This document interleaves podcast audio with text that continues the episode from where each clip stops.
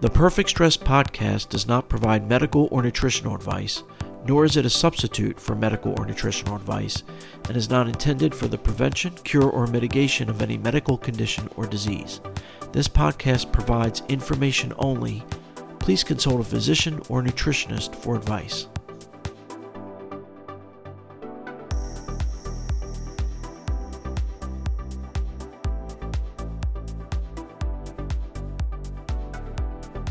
Hello, and welcome to another episode of the Perfect Stress Podcast, where we walk that fine line between being productive and overdoing it and triggering stress related symptoms. I'm Adam Darrow, your host and founder of My Stress Alarm. So, for some time now, I've been providing you with a quick little updates on the My Stress Alarm app, and it's been lingering, as you know. And just can't seem to get the defects fixed. Now, this is mostly due to a resource allocation issue, not the inability to figure out the actual issues. Not to downplay the defects, but it's mostly a resource allocation issue for sure. So, bottom line, I think it's safe to say my current developer slash agency is no longer a good fit. So, I finally made the decision to seek out a new developer who can drag me over the finish line and I've had some discussions over the last week, and there are some good prospects. And I'll probably be making a decision this weekend and get moving on this. But it does bring up a good topic of discussion here because stress has been building up for a while related to this, which is ironic. I know I'm building a stress app and it's causing stress. But nevertheless, a change is needed. I'm not immune to stress. I'm just like everybody else. And so when something isn't working, you have a choice. You could just deal with it not working or fix it. You know, there are people who seemingly like to complain. You probably know one or two people like this. They're always there's always something not going their way. They're always complaining, but yet they never seem to do anything about it, you know? and who knows why? I'm not judging. You don't know people's situations. But if you're a chronic complainer, I think there's something deeper going on there, don't you? Now, in their defense, change in and of itself carries with it a certain amount of stress. Although it's acute stress, short term, as opposed to chronic stress, long term. You're taking on a certain amount of additional short term stress in order to get rid of a certain amount of chronic stress. And you have to look at this from a cost benefit perspective. And in most cases, not all, but in most cases, it's a great trade off and well worth making the change. But yes, fixing whatever it is could be a pain in the you know what in the short term. But it's just going to keep bothering you until you do something about it. But only you can make that call to do something, and only you can make it happen by putting the effort in and taking those first steps, whatever it is.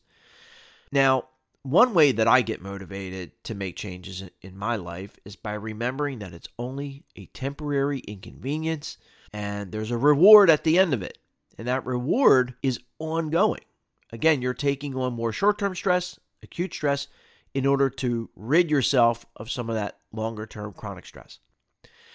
There are many examples of this consolidating debt, getting things repaired around the house or your car. And with respect to making repairs, in many cases, if you wait, the problem just gets worse and more expensive.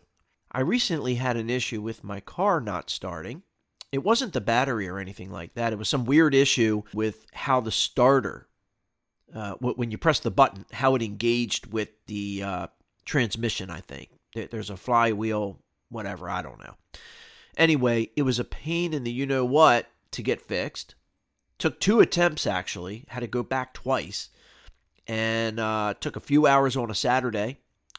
Although I did see my friend who's a mechanic, so it wasn't all bad. But now it starts every time like a charm. No more being frustrated when I'm in a hurry and it doesn't start. No more worrying if I'm ruining the transmission or whatever. Problem solved. Next. By the way, if you're in the Baltimore area and need a good mechanic, drop me an email at uh, adam at perfectstresscoaching.com. This guy is great and super nice. His father owned a repair shop, so he he was kind. I, I always kid around his, uh, that he was born with a wrench in his hand. The guy knows cars. Also, my light switch was going bad in my bathroom, and it would flicker, and it was doing it for a while, but uh, more recently it's it's gotten worse and and started getting on my nerves because I'd be sitting in the bathroom and, the light went out. Not to mention, I was starting to worry that it might cause a fire one day. So I have another friend who's a handyman and, and came over and fixed it. But it was a little bit of a pain uh, in, in the sense of figuring out when he can come over. We, we said one day, but then but then he, he didn't show up, and we had to do another day, you know. And uh, it kind of disrupted my normal routine and, and, and having to be home at a certain time and having to turn off the circuit breaker upstairs and reset the clocks and all. But problem was solved. Next, a few months ago, my foot had been bothering me, and you know I go hiking a lot, and this was concerning me even more than my back. But uh, it really wasn't getting any better, and, and this had been happening for a couple years now. So I, I realized it wasn't going to get better. And in some respects it, it, it, was happening more often. So i broke down and made an appointment with the podiatrist. I think i talked about this before. I was diagnosed with metatarsalgia. I'm not sure if i'm saying that right.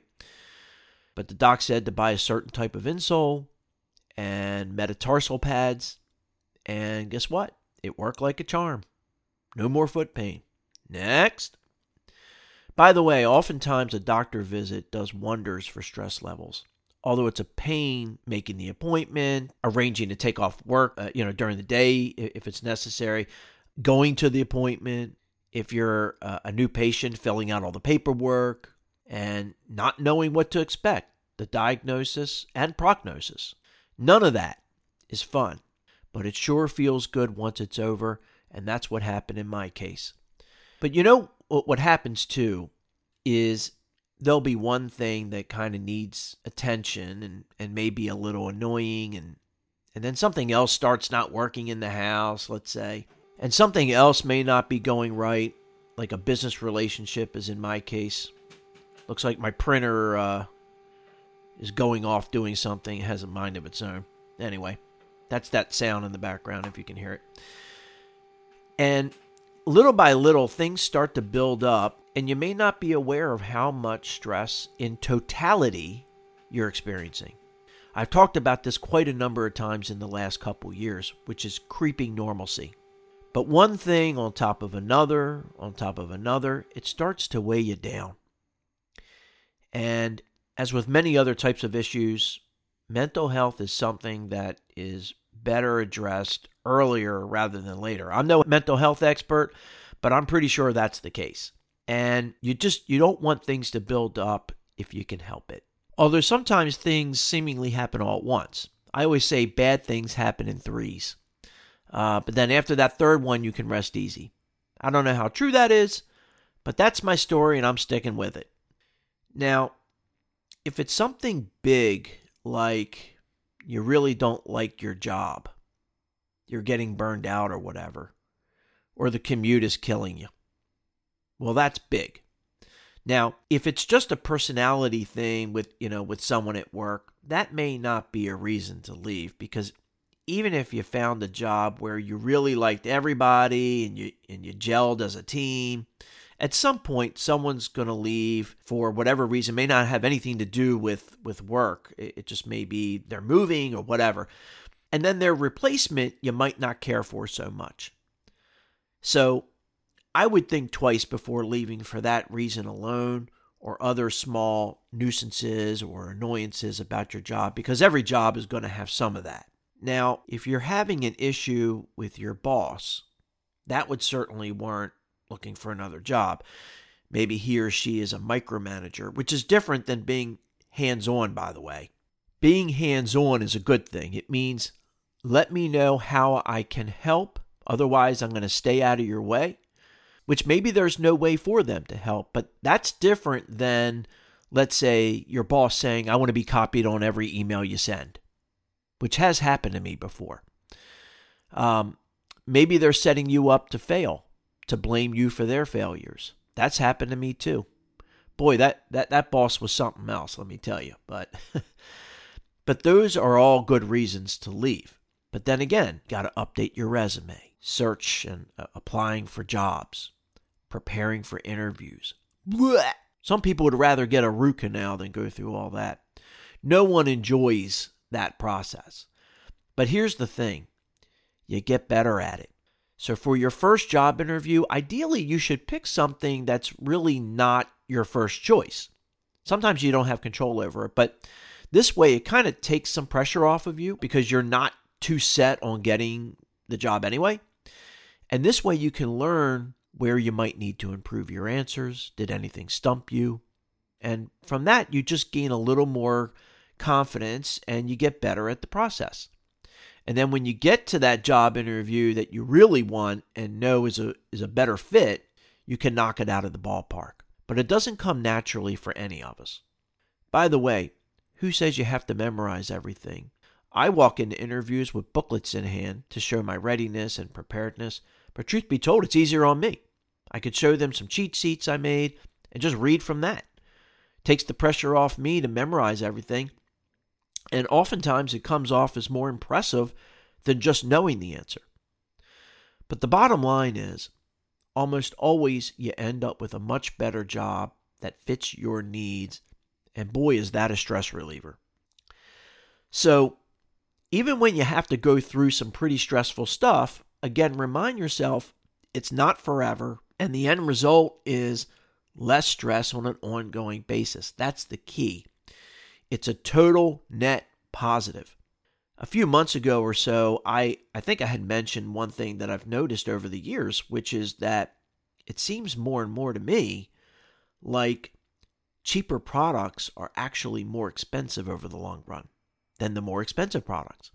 Sometimes way more expensive when you crunch the numbers. I think it's kind of the same thing with investing your time up front and going through some extra short term stress to get things fixed so you come out of it with less chronic stress. You have to expend the energy up front, but over the long run, you save more energy in terms of frustration, annoyance, worrying. That all contributes to chronic stress. And it sticks with you and it weighs you down, that chronic stress. It's a quality of life issue. So it turns out that the short term stress is way less expensive, if you will, than dealing with chronic stress over the long run. And you can find resources to help you with just about any type of change you're trying to make in your life. You don't have to do it alone in most cases. You have to make the decision yourself. You have to get the ball rolling yourself. But there are many resources that can help you with just about anything you need to do. And take your time. You don't have to rush through it either, but you have to stick with it. You can't just start something and not go through with it. Now, there are times when you think you can't do anything about whatever it is, you know, that's causing you stress. And I always say, don't worry about what you can't control, and I stand by that. But sometimes you might be too quick to throw your hands in the air, you know, thinking you don't have any control. Remember, the definition of stress, at least my definition, is an emotional response to a situation that you don't have control over or that you perceive you don't have control over. Well, if you can figure out a way to take even partial control over a situation, the, the stress goes down immediately. And again, it's the chronic stress that goes down. You can't discount chronic stress. And that's what I did with finding a new developer. It's a pain in the butt. I have to post a, a job posting. Um, I have to squeeze meetings into my lunchtime. Uh, there's going to be knowledge transfer, you know, once I do pick someone. But in the end, I know it'll be all worth it. Well, that's my two cents for this week. Again, thank you very much for listening. I really value your feedback as well, so please don't be shy. You can post a comment on the Perfect Stress Facebook page, or always feel free to email me directly at adam at perfectstresscoaching.com. Stay safe, wishing you good health and success. Have you ever felt like you pushed yourself so much that it actually affected your health, either physically or mentally? If you have an autoimmune disorder, heartburn, tension headaches, irritable bowel syndrome, high blood pressure, depression, or something else you think is stress related, then My Stress Alarm might be just the app for you as it helps you walk that fine line between being productive and overdoing it and triggering stress related symptoms. It takes just a minute a day, no wearables or sensors needed. Just go to mystressalarm.com to download for iOS or Android. Anyway, thank you very much for tuning in, and if you'd like to get new episodes automatically, just click subscribe. Also, I'd be much obliged if you left a review or comment. Well, until next time, wishing you good health and success, and remember, don't let stress get in the way of success.